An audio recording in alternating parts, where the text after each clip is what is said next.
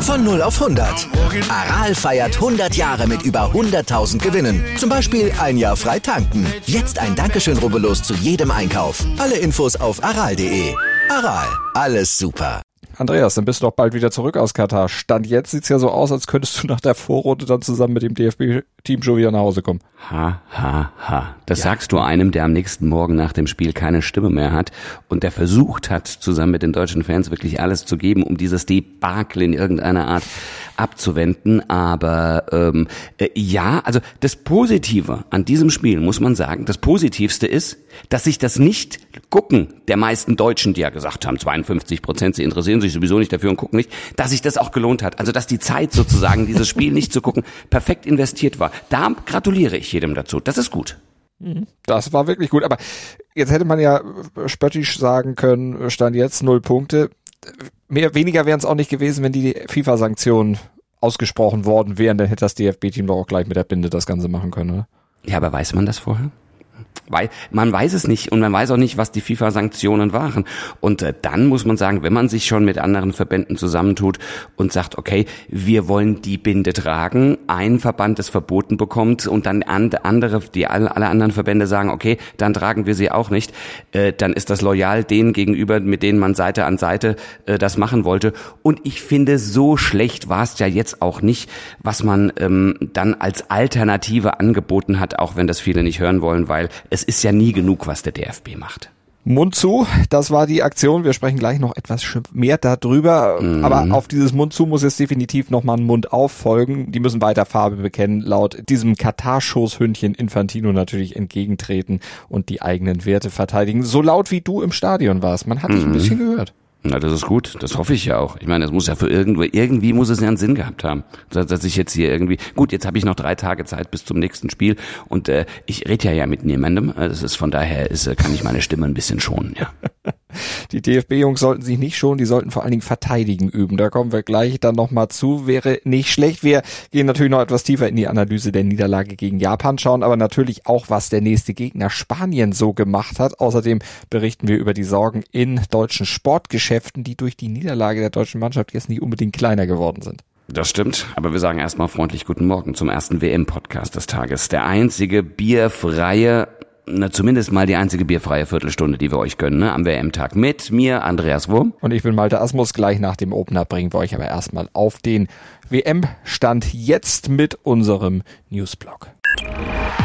Darüber spricht heute die Sportwelt.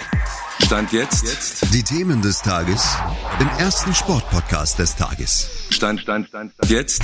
Mit Andreas Wurm und Malte Asmus auf meinsportpodcast.de. Analyse. Die deutsche Mannschaft vergeigt den WM-Start gegen Japan. Verliert mit 1 zu 2 gegen den Underdog in einem Spiel, das man wirklich nicht hätte verlieren müssen und steht jetzt schon wieder unter Zugzwang, um nicht wie in Russland vor vier Jahren wieder nach der Vorrunde, Vorrunde abreisen zu müssen, meiner Person inklusive. Was war gut, was war schlecht, Malte? Du guckst es, äh, gucktest am Fernsehen, konntest viele Dinge viel, viel besser einschätzen. Ich saß am Spielfeldrand und ich habe manchmal weggeguckt. Gut war es natürlich du. Das ist immer danke, so. Danke, danke, da, das, auch wenn ich nicht alles von dir gehört habe, aber ich weiß ja, was du machst und wie du, wie du auch alles gibst. Und wenn die Stimme jetzt schon weg ist, also dann äh, hast du auf jeden Fall mehr gegeben als hier im Podcast. Nein, böse. Aber leider unterm Strich war aus deutscher deutscher Sicht vom deutschen Team nur die Maulkorbgeste vor dem Spiel wirklich gut, um zu verdeutlichen, dass sie sich nach dem Streit um diese One Love Binde einfach nicht den Mund verbieten lässt. Dieses wirklich starke Zeichen wurde ja gut in der deutschen Öffentlichkeit bei Twitter nicht unbedingt positiv aufgenommen, aber in der Weltpresse dafür durchweg positiv kommentiert, auch wenn die Regie es nicht ins Weltbild reinlaufen ließ, aber das Foto von dieser Aktion geht natürlich um die Welt und das ist auch wirklich sehr, sehr gut so. Tja, und schlecht war im Prinzip alles andere, vor allem das deutsche nach hinten. Konterabsicherung gab es quasi gar nicht. Das hatten wir im Vorfeld ja noch angesprochen, wie wichtig das wäre. Immer wieder bekamen die Japaner riesige Räume, die sie am Ende dann auch mal nutzten, und zwar zweimal, weil die deutsche Viererkette komplett indisponiert wirkte. Vor allem die beiden Dortmunder, Nico Schlotterbeck und Niklas Süle, da hatte Flick nicht gut dran getan, die tatsächlich aufzustellen. Innenverteidiger Schlotterbeck spielte fahrig, leistete sich einige Abspielfehler und ließ sich vor dem 1 zu 2 vom Torschützen von Asano dann auch noch gnadenlos abkochen. Ja, und das 1 zu 1 zuvor, das fiel über die rechte Seite, auf der Süle den Vorzug vor Tilo Kehrer bekommen hatte und beim 1 zu 2 hob Süle Spieler auch das Abseits auf. Also übrigens, Manuel Neuer, der sah jetzt auch nicht so gut aus beim zweiten Treffer, aber gut, ist dann am Ende auch geschenkt, weil vorne, da lief es ja auch nicht. Deutschland war trotz einiger leichter Ballverluste eigentlich überlegen, kontrollierte bis zur 65. Minute das Spiel hatte auch gute Torchancen, aber die wurden kläglich liegen gelassen. Es fehlt der Knipser da vorne. Und als Deutschland dann den Druck vermissen ließ, ab der 65. mehr oder weniger um den Ausgleich bettelte, ja, dann haben die Japaner das dann auch bestraft. Die bessere Chancenverwertung hatten sie dann am Ende und hätten es die Deutschen gehabt, dann hätten diese Defizite locker alle kaschiert werden können. Da hätte keiner wahrscheinlich drüber geredet, aber jetzt ist erstmal Ernüchterung eingekehrt, weil Deutschland stand jetzt auch einfach ein Problem hat. Rückschläge wegzustecken, das ist im Spiel unheimlich schwierig. Ich hoffe, das schaffen sie jetzt bis zum nächsten Spiel irgendwie aus den Knochen zu kriegen. Ja, und da verlierst du äh, durch Tore von zwei Deutschland-Legionären. Ne? Lass, der, lass die mal zurückkommen nach Freiburg und nach Bochum. Da wird aus ihnen Sushi gemacht. Wir wollen mal gucken. Naja, also, also der Fakt ist, unterm Strich, wir brauchen jetzt zwei Siege. Das äh, sagt nicht ich, das sagt Thomas Müller, der weiß es viel, viel besser. Aber rechnen, das funktioniert auch bei mir noch.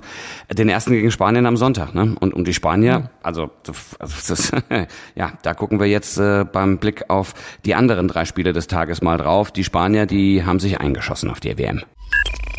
Analyse. Tja, die Spanier, die haben mit 7 zu 0 Costa Rica besiegt, nach Strich und Faden den Gegner dominiert und damit einen Traumstart in die WM gefeiert, den höchsten Sieg ihrer WM-Geschichte. Tja, und sich dabei mit Blick auf das Spiel gegen Deutschland am Sonntag sogar noch nicht mal sonderlich verausgaben müssen. Das Topspiel. Schnell, gnadenlos, extrem bedrohlich. Das ist die Furia Roja. Dani Olmo eröffnete das muntere Tore schießen. Asensio Ferran Torres per Doppelpack, Gavi, Soler, Morata, die schlossen sich an. Es ging variabel und schnörkellos nach vorn für die Spanier. Und angesichts der deutschen Abwehrleistung gegen Japan, da kann einem da jetzt schon echt Angst und Bange werden vor dem Spiel am Sonntag. Der Spieler des Spieltages. Tja, und wen machen wir jetzt da aus diesem Star-Ensemble der Spanier zum Mann des Tages? Petri, Gavi, Busquets oder Kunstschütze Dani Olmo? Also verdient hätten diese Auszeichnung nach Spaniens WM-Rekordsieg gegen die völlig überforderten Mittelamerikaner eigentlich viele. Doppelpacker Ferran Torres, den könnte man auch für seine Länderspielbilanz mit 15 Treffern in 32 Partien aus zeichnen, aber wir nehmen mal Gavi. Tor geschossen, eins vorbereitet, 18 Jahre und heute 111 Tage alt, jüngster WM-Torschütze seit Pelé 1958. Das ist doch eine Auszeichnung wert. Top-Typ. Das fiel sonst noch auf. Kroatien biss sich beim dritten 0 zu 0 der WM die Zähne an den kompakten Marokkanern aus und Kanada brachte sich wegen mangelhafter Chancenauswertung selbst um eine Überraschung gegen Belgien. Alfonso Davis, der verschoss einen Elfmeter. Belgien dagegen war eiskalt. Batshuayi erzielte das Tor des Tages und die Belgier brachten dann den schmeichelhaften Sieg clever über die Zeit, profitierten aber auch von strittigen Schiedsrichterentscheidungen, denn Kanada hätte durchaus noch zwei weitere Elfmeter zugesprochen bekommen können und befand sich eigentlich meist im Spiel im Vorwärtsgang. Das erste WM-Tor ihrer Geschichte blieb ihnen allerdings auch im vierten WM-Spiel verwehrt. Ach ja, und die WM sorgt stand jetzt auch beim FC Bayern für immer sorgenvollere Gesichter. Leroy Sané angeschlagen, Lucas Hernandez mit Kreuzbandriss für Monate raus und auch Nussair Masraoui, der musste verletzt für Marokko runter. Gute Besserung von dieser Stelle. Beyond Football. Ja, und Sorgen haben auch die regionalen Sportgeschäfte in Deutschland. Denen droht, ja, die kritisch beäugte Weltmeisterschaft gehörig das Geschäft zu verhageln. Ja, Sportläden wie der von Hans Forster in München, die verkaufen nämlich kaum Trikots. Das Interesse ist Stand jetzt extrem gering. Das hat er dem SED erzählt. Bei früheren Turnieren hat er gesagt, äh, hat er zum Vergleich, zum vergleichbaren Zeitpunkt etwa 70 Stück verkauft. Stand jetzt, jetzt liegt er bei gerade mal drei. Das Interview mit Hans Forster hatte der SID vor dem Deutschlandspiel gegen Japan aufgezeichnet. Da hatte der Ladenbesitzer noch leise Hoffnung gehegt, dass ein positiver Turnierverlauf des DFB-Teams ja vielleicht das Geschäft nochmal ankurbeln könnte. Es war mir schon klar, dass es heuer nicht so läuft. In erster Linie mal wegen dem Zeitpunkt, weil der Winter einfach hier für uns der falsche Zeitpunkt ist. Ähm, dass die ganze Geschichte mit den Menschenrechten in Katar jetzt äh, so stark im Fokus steht, hatte ich damals nicht äh, mitberechnet und somit werden mir wahrscheinlich schon Trikots überbleiben. Ja. Stand jetzt eher düstere Aussichten für alle Trikothändler gibt keine Kommissionsware hier von Adidas. Die Trikots gehören mir, die sind da, die sind bezahlt. Äh, ich hoffe ganz schwer, dass die deutsche Mannschaft möglichst weit kommt. Dann ist die Chance immer noch da, dass dann vielleicht doch ein bisschen welche gekauft werden. Und wenn sie dann äh, übrig bleiben nach der WM, dann können wir sie wahrscheinlich heuer noch irgendwo hinspenden. Ich glaube nicht, dass wir sie irgendwas anderes damit tun können. Das bringt der Sporttag. Stand jetzt. Übrigens, als ich meiner Tochter ein Trikot für das Spiel, für, für die Weltmeisterschaft jetzt gekauft habe, waren alleine kann ich ja sagen, bei Adidas in, äh, in, in Hamburg, wurden alleine vor mir fünf Trikots gekauft. Also seine Bilanz ist echt schlecht. Vielleicht sollte er seinen Laden in Hamburg aufbauen.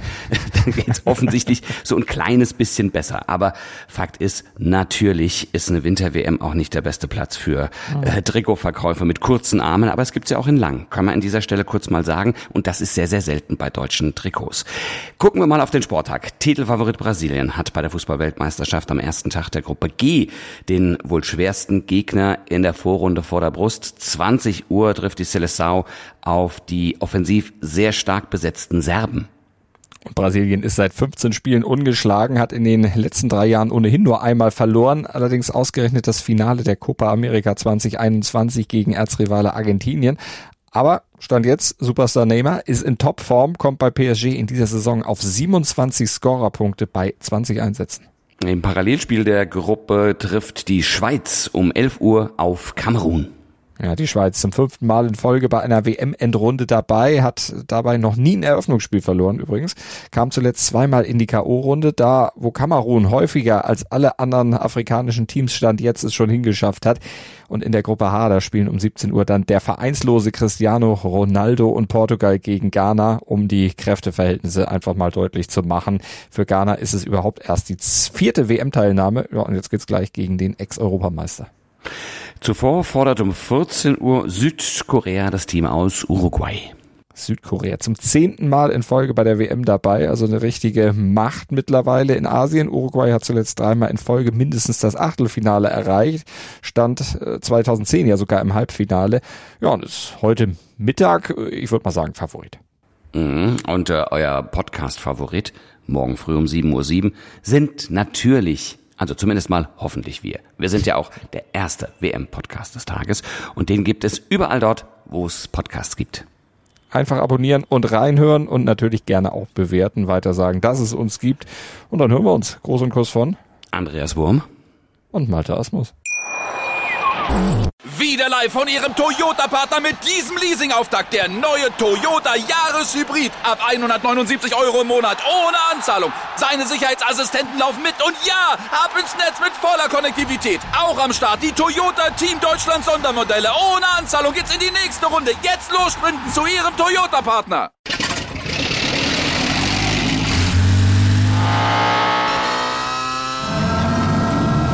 Von 0 auf 100. Aral feiert 100 Jahre mit über 100.000 Gewinnen. Zum Beispiel ein Jahr frei tanken. Jetzt ein Dankeschön, rubbellos zu jedem Einkauf. Alle Infos auf aral.de. Aral, alles super. Dir hat dieser Podcast gefallen? Dann klicke jetzt auf Abonnieren und empfehle ihn weiter. Bleib immer auf dem Laufenden und folge uns bei Twitter, Instagram und Facebook. Mehr Podcasts aus der weiten Welt des Sports findest du auf mein Sportpodcast.de.